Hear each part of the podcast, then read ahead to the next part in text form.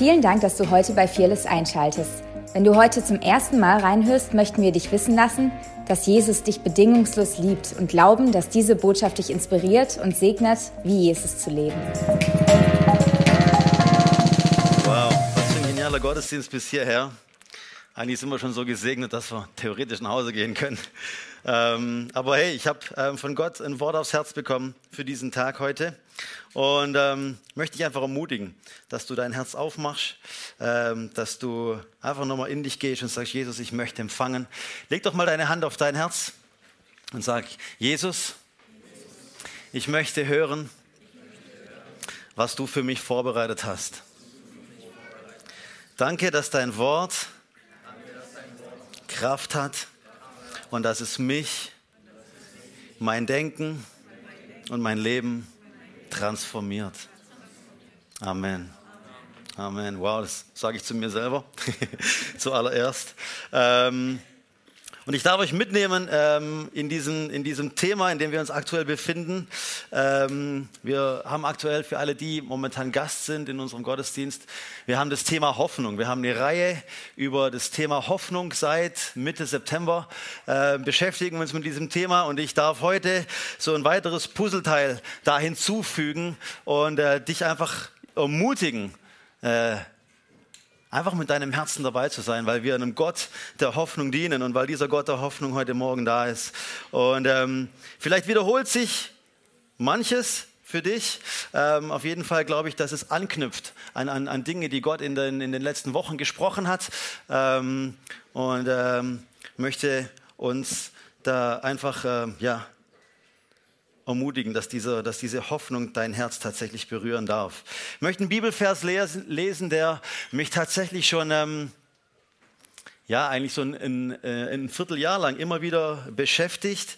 Und der hat was mit Hoffnung zu tun, der hat was mit Gemeinschaft zu tun. Und es steht in Sacharja 9, Vers 12. Also wenn du möchtest, darfst du deine Bibel aufschlagen oder deine App starten. Sacharja 9, Vers 12.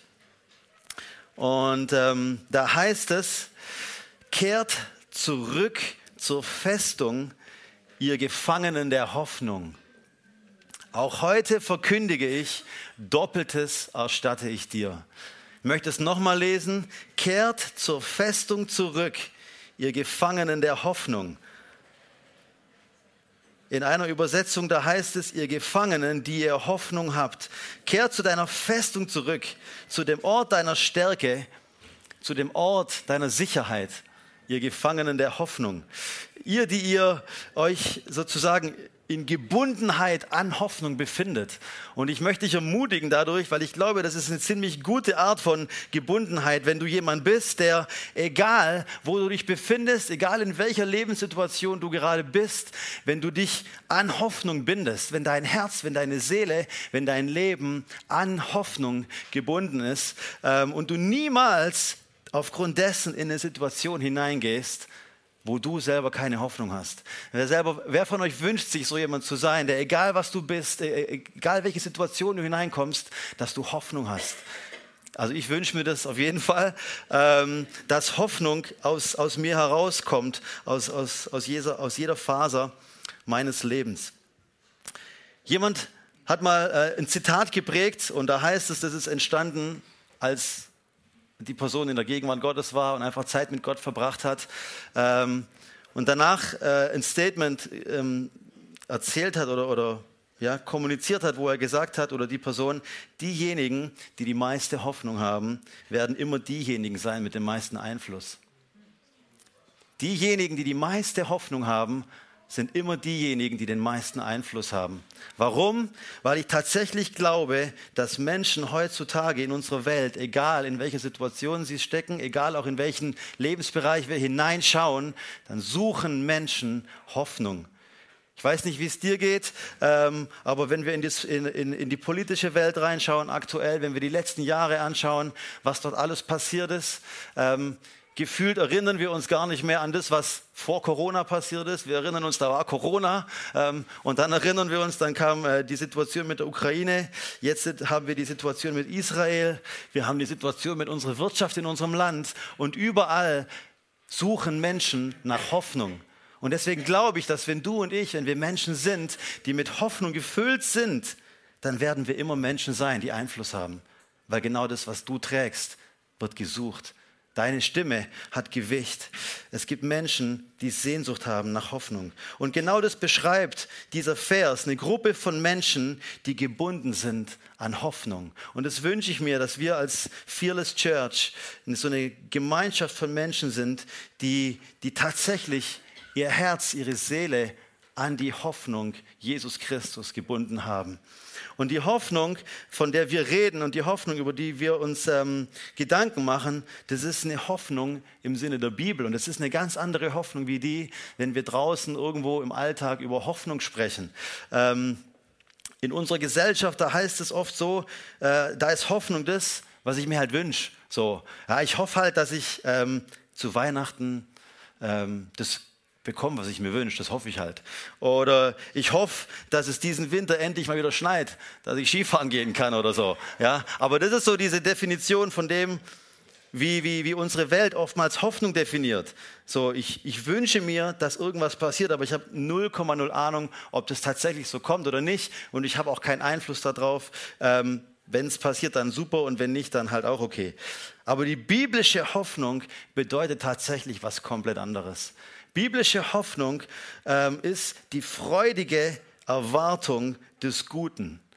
Ich sag's nochmal, Hoffnung im Licht der Bibel bedeutet, eine freudige Erwartung auf das Gute zu haben. Das heißt, es ist dieser begeisterte Zustand, bevor eine Sache überhaupt passiert.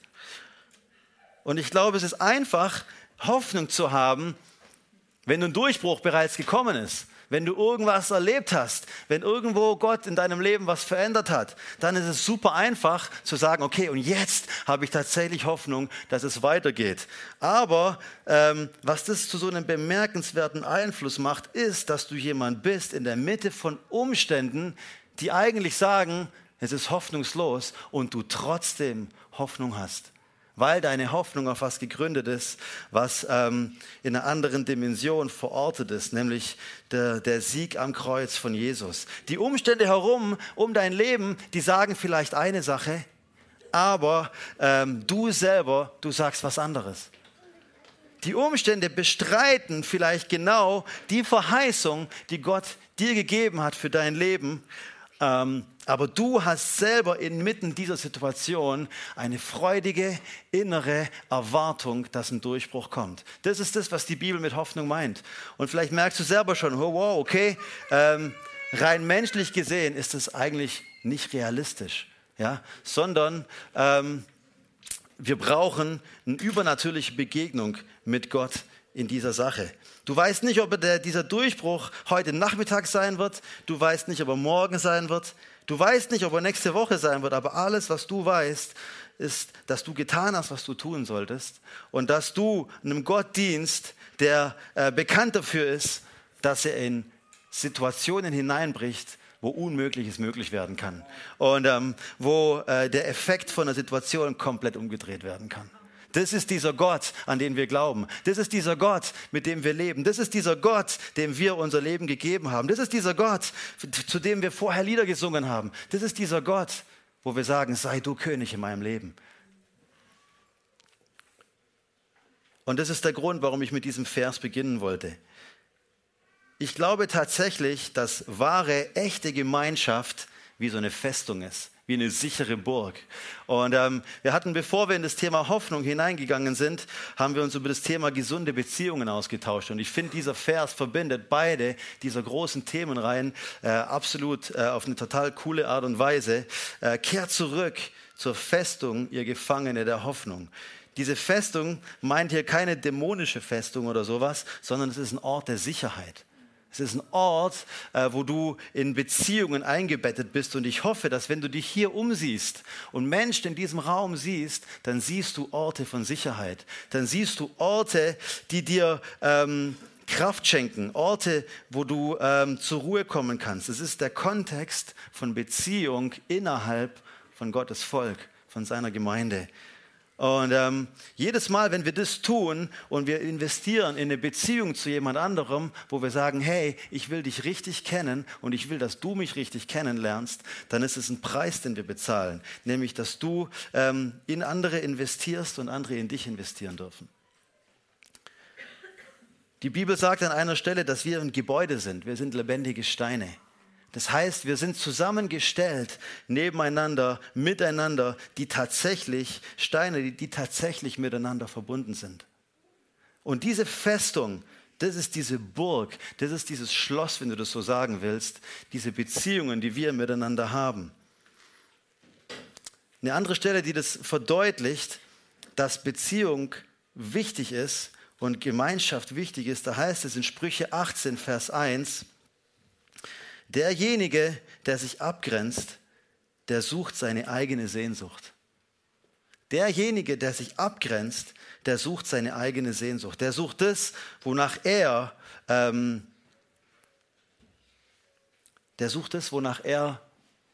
sich selber ausstrecken will. Eine andere Übersetzung sagt, das, was ihn gelüstet, also das, worauf er Bock hat, auf Deutsch gesagt. Ja? Und eine Sache, glaube ich, die der Feind tun will, das will er die ganze Zeit machen. Er will dich irgendwie aus Gemeinschaft mit anderen Menschen, die Jesus lieben, rausbringen. Die ganze Zeit. Das ist der Grund. Also er will dich trennen von dieser, sagen wir, Jesus spricht von einer Herde, wo er der gute Hirte ist. Der Feind will dich rausbringen aus dieser Herde, aus dieser Gemeinschaft. Er will, dass du dich abgrenzt.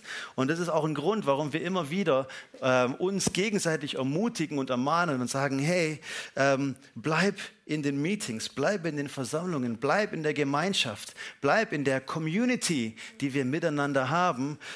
Sei da echt, gib da dich hinein. Und ich glaube tatsächlich, dass die Corona-Krise eine Sache ganz stark verfolgt hat oder dass der Teufel versucht hat, eine Sache zu machen, nämlich Christen nicht mehr in die Kirchen zurückgehen zu lassen, sondern sie zu Hause vor YouTube alleine im Wohnzimmer sitzen zu lassen. Und ich habe überhaupt nichts gegen coole Livestreams, aber ich glaube tatsächlich, dass wahre Lebensveränderung geschieht im Kontext von Gemeinschaft, geschieht im Kontext von 1:1 Beziehungen, wo du jemand anderem rückmelden darfst, was du in der Person siehst, auch wo Gott dir was zeigt und gleichzeitig anderen das Recht gibst, in dein Leben reinzusprechen. So wachsen wir, so schärfen wir uns und deswegen glaube ich, dass diese Gemeinschaft tatsächlich essentiell wichtig ist. Und es ist egal, ob das in Häusern stattfindet, in einem Café, ob du dich draußen bei einem Spaziergang mit jemandem triffst und ihr miteinander ein tiefes Gespräch, tiefen Austausch habt, sondern da, wo Begegnung stattfindet von Menschen, die Jesus lieben und Leben miteinander geteilt werden, wo du Menschen Input gibst und wo dir Menschen Input geben dürfen. Ich meine nicht Gemeinschaft, die jetzt heute Morgen stattfindet, wo ihr alle mich anguckt. Ja? Da ist es nämlich keine wirkliche Gemeinschaft untereinander. Wir haben Gemeinschaft mit dem Wort Gottes, wir haben Gemeinschaft mit Jesus. Ich glaube, wenn du sagst, ja, ich bin doch in geistlicher Gemeinschaft, ich gehe jeden Sonntag in die Kirche, dann weiß ich nicht, wie viel Einfluss deine Nachbarn tatsächlich auf dein Leben haben und inwiefern sie dir Rückfragen stellen dürfen, inwiefern sie dich herausfordern dürfen. Du kannst davor Gemeinschaft haben, du kannst danach Gemeinschaft haben oder während der Woche, aber es ist Austausch mit Menschen, die dir wichtig sind. Und ich glaube, dieser ehrliche, authentische Austausch, das ist das, wovon die Bibel hier spricht. Das ist dieser Ort der Sicherheit, das ist diese Festung. Und deswegen heißt es da, kehre um zu der Festung, dem Ort der Sicherheit, ihr Gefangenen der Hoffnung. Warum? Denn in der Festung der Sicherheit, da kommt der Durchbruch. Das ist tatsächlich das, was hier steht, im zweiten Teil des Verses. Auch heute verkünde ich, Doppeltes erstatte ich dir. Ich glaube, dass Durchbruch in Gemeinschaft liegt, wenn wir Leben miteinander teilen und Jesus in unseren Austausch hineinlassen. Jemand hat mal gesagt, jeder Bereich unseres Lebens, für den wir keine Hoffnung haben, der ist unter dem Einfluss einer Lüge. Ich sage es nochmal, viele von euch kennen den Spruch oder dieses Zitat. Jeder Bereich unseres Lebens, für den wir keine Hoffnung haben, der ist unter dem Einfluss einer Lüge. Und Ich glaube tatsächlich, dass das Wahrheit ist, weil wenn du mit Jesus dein Leben lebst und Jesus in jeden Bereich deines Lebens hineinsprechen darf, dann darf Hoffnung in jeden Bereich deines Lebens hineinsprechen. Und dann ist Freiheit und dann ist Leben und dann ist Veränderung möglich, einfach weil Jesus präsent ist. Es kann sein, dass du aber irgendwie unvorsichtig wirst oder irgendwie das Leben dich als Passagier sozusagen mitnimmt und du wirst irgendwie träge in deinem Glauben und ohne dass du es wirklich merkst, lässt du es zu, dass es Bereiche in deinem Leben gibt, wo du vielleicht keine Hoffnung mehr hast. Du bist dir vielleicht dessen gar nicht bewusst, aber wenn wir miteinander reden, dann sagen wir vielleicht, ja klar, wir glauben an Durchbrüche und wir glauben, dass Gott Hoffnung ist. Aber da gibt es so diesen einen Bereich, irgendwie, da möchte ich jetzt irgendwie nicht drüber reden. Wisst ihr, was ich meine? So, das muss ich da manchmal ertappt dabei. Und ich glaube tatsächlich, dass in diesen Bereichen, wo wir nicht drüber sprechen wollen, wo wir keine Hoffnung haben, dass da eigentlich eine Lüge des Feindes sich irgendwo breit gemacht hat. Und ich glaube tatsächlich, dass Gott heute Morgen diese Lügen entlarven möchte, dass Gott zu dir sprechen möchte, da wo du eine Lüge hast, die du glaubst. Und es ist so wichtig zu wissen, was da Gottes Wort sagt, denn ich glaube, es gibt keine Situation, in der du dich befinden könntest, für die du nicht vorbereitet bist. Nummer 1. Und für die Jesus keine Antwort hat. Nummer 2. Ich glaube tatsächlich, dass jede Situation, in der du dich befindest, da bist du vorbereitet. Und ich möchte ein Beispiel geben, das das unterstreicht. Am Volk Israel, interessante Geschichte, sie waren gerade aus Ägypten ausgezogen. Wer von euch kennt die Geschichte, wo das Volk aus Ägypten auszieht? Wir haben heute schon darüber gehört. Okay, manche lesen ihre Bibel, das ist voll gut. Ihr wisst, wovon ich rede. Sie sind aus Ägypten ausgezogen, sind dann durch die Wüste gewandert. Sie kamen vor dieses Schilfmeer, von dem wir heute gehört haben, wo dann Gott das Rote Meer geteilt hat. Und sie hatten viele, viele Kämpfe und haben Sachen unterwegs erlebt. Und sie waren davor lange, lange Zeit in Israel, lange, lange Zeit in Ägypten. Das Volk Israel hat über 430 Jahre in Ägypten verbracht und war dort in diesem Land. Und sie waren Sklaven. Und diese Kultur, dass sie Sklaven waren, das haben sie verinnerlicht. Sie waren kein eigenes Volk. Sie haben keine eigene Identität mehr gehabt. Sie wussten nur, wir sind Unterdrückte. Und diese Kultur Ägyptens haben sie verinnerlicht. Und es war schwierig für Gott und für Mose, diese Kultur wieder aus ihnen rauszukriegen. So. Und es gab eine Geschichte oder eine Situation in 2. Mose 13. Da sind sie auf dieser Reise, haben gerade Ägypten verlassen, sind in der Wildnis und dann sagt Gott, dass vor ihnen ein Feind ist. Und sie sind ausgerüstet, sie sind kampfbereit, sie haben die Fähigkeiten, um zu gewinnen. So heißt es da in Vers 18. Aber anhand von der Situation wird klar, obwohl sie die Fähigkeiten und die Waffen haben, um zu gewinnen, fehlt ihnen das Herz, um in der Situation gewinnen zu können. Was sagt dann Gott? Er sagt, zusammengefasst, ich werde sie um diesen Gegner herumleiten, obwohl sie vorbereitet sind, obwohl sie die Waffen haben, obwohl sie die Fähigkeiten haben. Ich werde sie den langen Weg drumherum führen, denn wenn ich sie jetzt, zu diesem Zeitpunkt in den Kampf führe, dann werden sie Angst bekommen und sie werden zurück nach Ägypten gehen. Was heißt es für uns? Was zeigt es uns über Gott? Das sagt uns, dass Gott Umleitung schafft, um Kämpfe herum, bei denen wir noch nicht bereit sind oder noch nicht ausgerüstet sind, um sie zu gewinnen. Ich sage es nochmal. Gott kreiert Umleitungen um Kämpfe herum, für die wir noch nicht bereit sind, um sie siegreich zu bestehen. Das finde ich gewaltig, weil es heißt, dass wenn er mich nicht aus einer Situation herausholt und befreit, dann hat er die komplette Überzeugung, dass er mich bereits für den Sieg vorbereitet hat. Das heißt, jede Situation, in der du dich befindest, die dich herausfordert und wo Gott dich da nicht drumherum geführt hat und du stehst in der Situation, das bedeutet, Gott ist überzeugt davon, du bist vorbereitet, um diese Situation siegreich zu gewinnen. Ist schwer zu glauben, ist zu gut, um wahr zu sein. Aber es ist tatsächlich das, wie Gott ist. Aber immer wieder passiert es, dass Angst oder Furcht oder Einschüchterung und diese ganzen verschiedenen Dinge in uns aufkommen. Wer kennt das von euch? So Situationen kennt jeder wahrscheinlich, gell? Ich auch. Und das Gute ist, es ist keine Angst, es ist keine Sünde, dass du Angst erlebst. Es ist keine Sünde, dass du Angst empfindest. Sünde beginnt dann, wenn du anfängst, dich mit Angst zusammenzutun. Angst empfinden und mit Angst partnern sind zwei ganz verschiedene Dinge. Da, wo Angst dein Partner wird, da fängst du an, der Angst dein Herz zu geben. Du fängst an, der Angst deine Gedanken zu geben, deine innere Einstellung hinzugeben. Und dann kommt die Angst und dann vergiftet sie dich. Und wenn du dann in Angst bist oder wenn ich in Angst bin, wenn ich Angst umarme, dann bewirkt es zuallererst eine Sache, die ganz interessant ist, nämlich, dass ich die Werkzeuge, die Gott mir gegeben hat, die Waffen, die ich habe, dass ich sie vergesse. Ich vergesse und ich verliere aus den Augen, wer ich bin. Ich verliere aus den Augen, wer Gott ist. Und ich verliere aus den Augen, welche Geschichte ich mit ihm habe. Ich verliere aus den Augen, welche Werkzeuge er mir gegeben hat, um siegreich durch diese Situation durchzugehen. Ich fühle mich so, als ob ich komplett verlassen bin, komplett alleine und es gibt keine Antwort für meine Situation. Ich habe alles getan, was ich wusste, was ich tun soll und es gibt keine Hoffnung. Wer hat sowas schon manchmal gefühlt oder gespürt? Ich selber auch. Das Resultat und Ergebnis von Angst ist dann nämlich immer Hoffnungslosigkeit.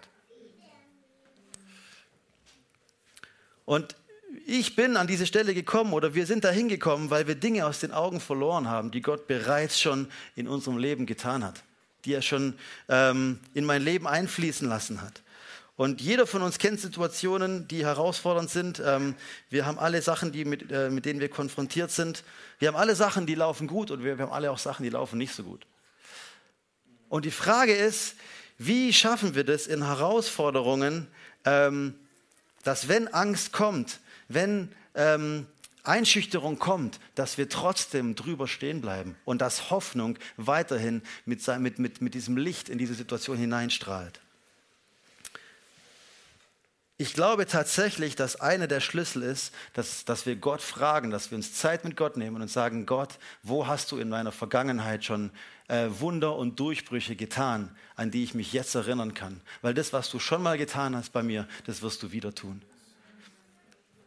Zeig mir, was du mich über das letzte Jahr gelehrt hast. Hilf mich, an die Sachen zu erinnern, die ich in deinem Wort gesehen habe, die ich gehört habe, prophetische Worte, die über mir ausgesprochen worden sind, Dinge, die mir gesagt worden sind, Momente, wo ich dich erlebt habe, wo du mich berührt hast.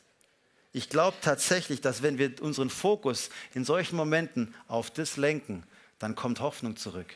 Weil dann kommt Identität zurück. Dann sehen wir uns plötzlich wieder so, wie Jesus uns sieht. Wir sehen uns nicht als hilflos und als ohnmächtig und als Geschlagene, sondern wir fangen an, uns wieder in dem Licht zu sehen, wie Jesus uns sieht. Weil Angst führt immer dazu, dass ich aus den Augen verliere, dass ich eine Antwort habe und dass ich Zugang zu einer Antwort habe. Und diese Antwort, das wissen wir alle, das ist Jesus.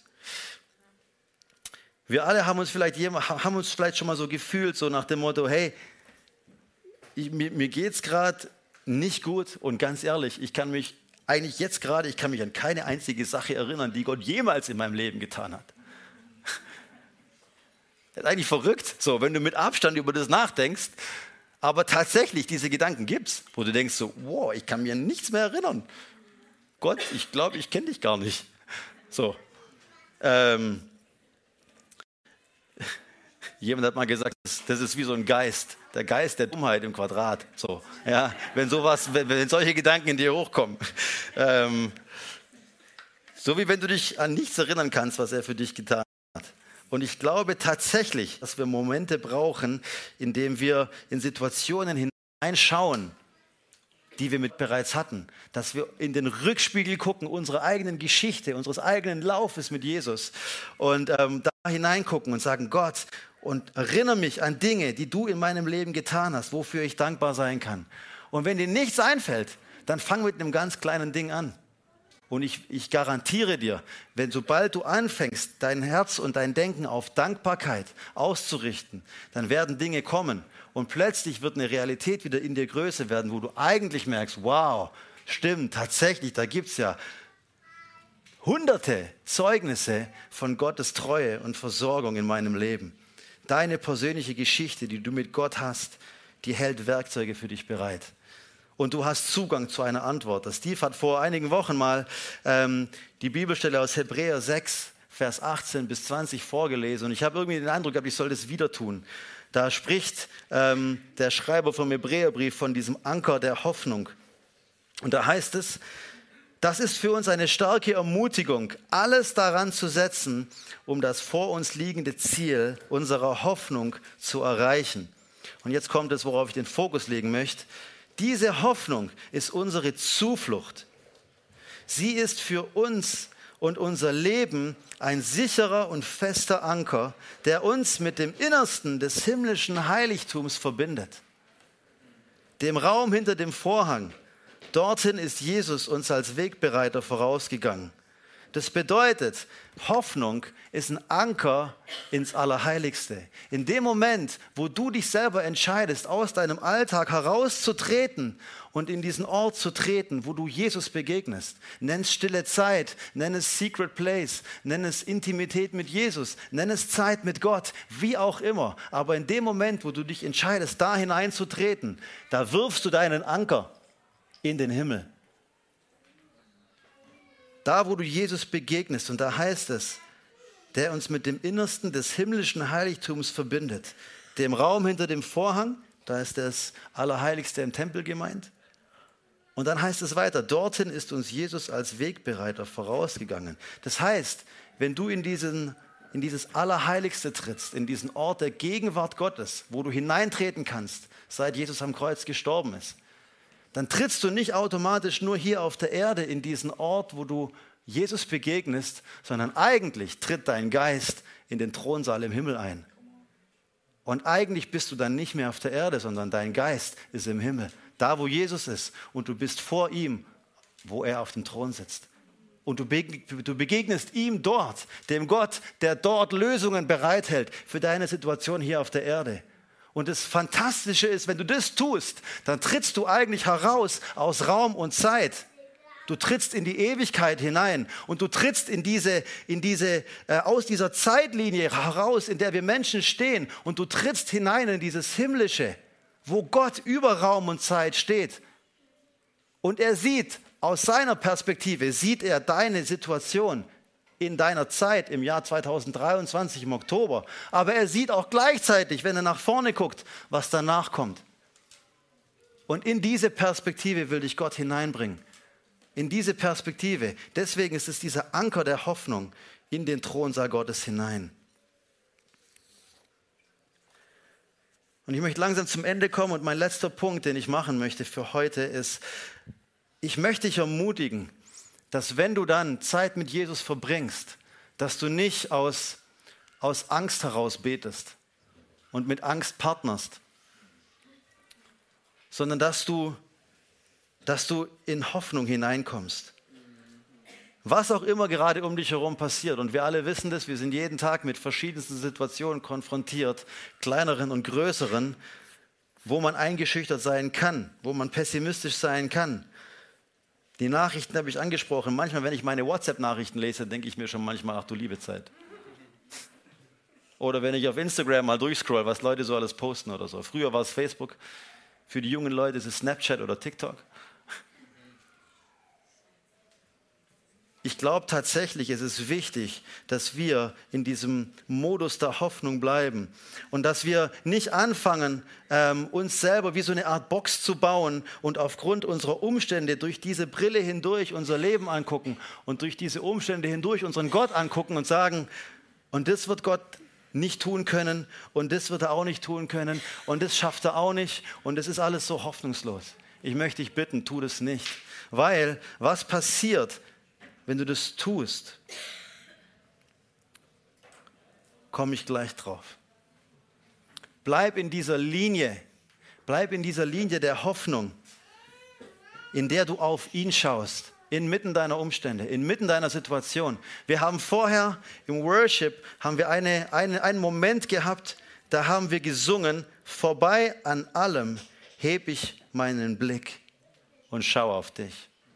Erinnert ihr euch dran, wo wir das gesungen haben? Wo Anna das gesungen hat? Vorbei an allem hebe ich meinen Blick und ich schaue auf dich. Das ist genau das, was ich hier meine. Bleib in dieser Linie erwartungsvoller Hoffnung. Schau auf Jesus. Schau nicht auf deinen Umstand. Schau nicht auf deinen Berg, der groß ist oder größer ist oder klein ist. Schau auf ihn. Und sei dir bewusst, wer er ist. Sei dir bewusst, dass er dein Papa ist. Ich weiß nicht, wie es dir geht, aber wenn ich kleine Kinder beobachte, wenn sie mit ihren Papas unterwegs sind, wenn ich mich selber beobachte, wie meine Kinder mit mir unterwegs sind, wenn ich mit denen Fahrrad fahren bin oder irgendwo auf einem Spielplatz oder so, dann sehe ich diese kindliche Erwartung an ihren Papa, dass sie begeistert in die Augen ihres Papas gucken und sagen, und Papa, was passiert jetzt als nächstes? Hey Papa, ey, keine Ahnung, wo wir gerade hier reingeraten sind, aber... Du weißt, was du tust, gell? Papa, hey, irgendwie, das ist gerade schwierig und ich merke irgendwie, ich habe Angst, aber hey, Papa, du bist da. Du bist mein Papa und es sollte diese kindliche Erwartung in dir auslösen, in diesen Momenten, wenn du herausgefordert bist und deinen Blick auf Jesus richtest und dass du sagst, hey, was wirst du jetzt tun? Ich bin gespannt, was tust du jetzt als nächstes? Was wirst du machen? Das ist deine Grundlage, darauf bist du verwurzelt. Was tust du gerade, Jesus?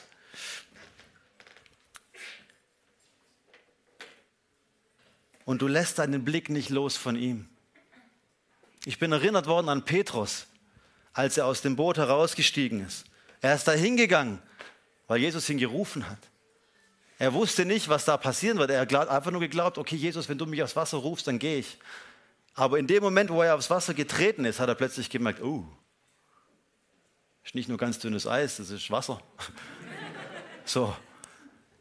Und wir alle wissen, was passiert ist, ja? Er war herausgefordert, seinen Blick der Hoffnung nicht aus den Augen zu verlieren. Und in dem Moment, wo er seinen Blick auf die Hoffnung, auf Jesus gerichtet hat, hat das Wasser getragen. In dem Moment, wo er seinen Blick abgerichtet hat von den Umständen, von Jesus auf die Umstände, hat er angefangen unterzugehen.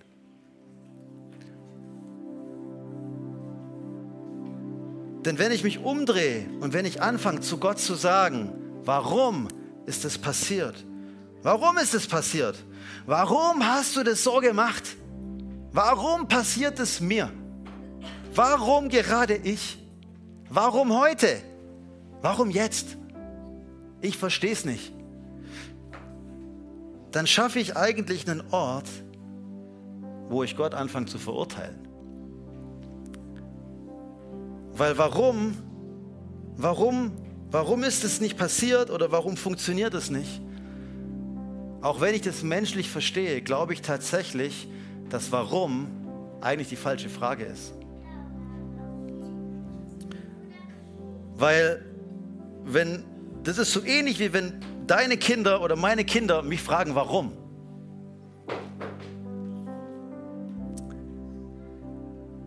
Wenn du Kinder hast oder bei den Familien warst, dann weißt du das. Es ist wie wenn ich meiner Tochter sage, hey Schatz, du kannst heute nicht ohne Jacke rausgehen. Warum? Ich will aber. Oder, hey, jetzt kannst du keine Süßigkeiten haben. Warum? Oder, nee, heute kannst du nicht zum Haus von deiner Freundin gehen und dort übernachten. Aber Menno, Papa, warum? Das ist eigentlich keine Frage, dieses Warum. Es ist zwar ein Fragewort, aber es steckt was ganz anderes dahinter. Eigentlich heißt dieses Warum aus so einer Haltung, mir gefällt deine Entscheidung nicht. Versuch's nochmal, Papa. Wenn ich also stehe und ich fange an, zu Gott zu sagen, warum, dann ist es keine Frage, sondern ich sage zu Gott, hey Gott, mir gefällt deine Entscheidung nicht. mir gefällt deine Taktik nicht. Und ganz ehrlich, wenn ich Gott wäre, dann wäre das so nicht gekommen. Ich glaube tatsächlich, die richtige Frage in dem Moment ist nicht warum, sondern ist was. So, wow, okay. Ich befinde mich jetzt hier, hey, ich verstehe es nicht, aber was tust du gerade, Gott? Was tust du jetzt gerade in meiner Situation? Okay, wow, was machen wir jetzt? Was soll ich jetzt tun? Was machst du? Was machen wir? Okay, alles klar. Okay, ich sehe, was du tust. Cool. Okay, was soll ich jetzt tun? Okay. Ich weiß, was ich jetzt tun soll. Okay. Das ist es, was du tust. Okay, dann ist das jetzt, was ich tue. Ich glaube, wenn wir anfangen, in solchen Momenten nicht die Frage, warum zu stellen, sondern die Frage, was zu stellen, dann bleiben wir in Hoffnung. Wenn ich anfange, warum zu fragen, trete ich aus Hoffnung heraus. Wenn ich die Frage, was stelle, was tust du gerade, dann bleibe ich in Hoffnung. Dann schaue ich auf Gott. Ich bleibe in Erwartung, dass tatsächlich diese Hoffnung hineinbrechen kann. Und ich entferne mich davon, dass ich ein Richter über meinen himmlischen Vater werde. Und das ist das, womit ich dich ermutigen möchte, dass wir Menschen sind, die in Hoffnung bleiben. So wie Petrus, der dann wieder angefangen hat, seinen Blick auf Jesus zu richten, auf die Hoffnung zu richten. Vielleicht können wir alle gemeinsam aufstehen, wenn es dir möglich ist. Und ich möchte zum Abschluss einfach für dich beten. Und beten, dass neue Hoffnung in dein Leben hineinkommt. Vielleicht können wir ganz kurz alle Augen geschlossen halten. Und ich möchte direkt fragen, gibt es jemand hier, der sagt, ja, ich stehe in so einer Situation, die menschlich gesehen aussichtslos ist und ich brauche Hoffnung. Gibt es jemanden, den das betrifft, dann möchte ich ganz besonders für dich beten. Darfst mir gerne deine Hand zeigen. Alle Augen sind geschlossen. Vielen herzlichen Dank für die Hand. Danke für deine Ehrlichkeit, für deinen Mut. Vater im Himmel, wir kommen zu dir als deine Kinder. Und wir kommen zu dir, so wie dieses Kind, das ich vorher beschrieben habe. Wir wollen mit einem kindlichen Glauben, voller Erwartung, dass unser himmlischer Papa in unser Leben neu hineinbricht, auf dich schauen. Wir möchten auf dich gucken, Herr. Wir möchten unsere Augen weglenken von den Umständen, weil wir glauben, dass Hoffnung bei dir zu finden ist, Herr. Und ich bete, Herr, für eine neue Dimension von Hoffnung, die freigesetzt wird. Herr, nicht nur eine menschliche Hoffnung, so nach dem Motto, ich wünschte, das wäre vorbei und ich hoffe, dass es irgendwie passiert, sondern nein, ein Überzeugtsein von dieser Wirklichkeit unsichtbarer Dinge, ein Hoffen, eine freudige Erwartung, dass das Gute kommen wird. Weil du der Gott bist, der Lösungen hat. Weil du der Gott bist, der Antworten hat. Danke, Herr, dass du vom Himmel her auf uns schaust und du dieser Gott des Ja's bist. Du bist nicht der Gott des Neins. Du bist nicht der Gott der Unmöglichkeiten, sondern du bist der Gott der Möglichkeiten. Und ich bete, Herr, dass du jetzt, Herr, wie mit einer neuen Hoffnungsspritze kommst und unser Herz neu füllst mit deiner himmlischen Hoffnung. Menschlich nicht nachvollziehbar und nicht erklärbar, aber geistlich Realität. Ich bete, Herr, dass du uns offenbarst, wo wir unter Lügen stehen, wo wir Lügen glauben, die uns Hoffnung klauen, wo uns Lügen sagen, dafür gibt es keine Hoffnung. Das ist nicht möglich, dass sich da was passiert, dass sich da was dreht. Ich bete, Herr, dass deine Wahrheit unser Denken frei macht. Ich bete, dass wir eine Gemeinschaft werden, noch viel, viel mehr von Menschen, die wie so Gefangene dieser himmlischen Hoffnung sind, die sich hingeben und sagen, okay, wir wollen gemeinsam in diese Festung gehen. Wir suchen authentische Gemeinschaft, wo Hoffnung fließen kann, wo Leben fließen kann. Und Vater, ich bete, dass du uns in Erinnerung rufst, was du in unserem Leben bereits getan hast. Die ganzen Testimonies, die ganzen Zeugnisse, Herr, wo du Durchbrüche geschenkt hast, wo du versorgt hast, wo du Wunder hast geschehen lassen, wo du dich an unsere Seite gestellt hast und wo wir bekennen müssen und sagen, yes, du bist mein Gott. Mit dir werde ich über Mauern springen. Ich bin über Mauern gesprungen und ich werde auch über diese Mauer mit dir springen. Und ich bete, Herr, dass wir in dieser inneren Hoffnung bleiben, dass wir nicht anfangen, über dich zu urteilen oder über dich zu richten und dir vorzuschreiben, wie du Dinge zu tun hast, weil wir dir vertrauen, dass du dieser gute Vater bist. Und ich möchte nochmal Raum geben, während alle Augen geschlossen sind und fragen, gibt es jemanden, der hier heute da ist, der vorher, wo Steve diesen Aufruf gemacht hat, wo es darum ging, Jesus dein Leben zu geben und dein Leben in diese Hand dieses guten Gottes zu legen, der für dich ist, der gute Gedanken hat über deinem Leben, der dir Zukunft geben will, der dir Hoffnung geben will, so wie es in Jeremia heißt. Gibt es jemanden, der hier ist und sagt, ja, ich habe das noch nicht getan, ich möchte diesem Jesus mein Leben geben, dann möchte ich dich bitten, dass du jetzt deine Hand hebst. Danke, Jesus. Danke, Jesus. Danke, Jesus. Amen. Danke fürs Reinhören. Wir glauben, dass der Heilige Geist durch seine Liebe, Kraft und Wahrheit Veränderung bringt und dich zurüstet, diese Begegnung in dein Umfeld hinauszutragen. Sei gesegnet.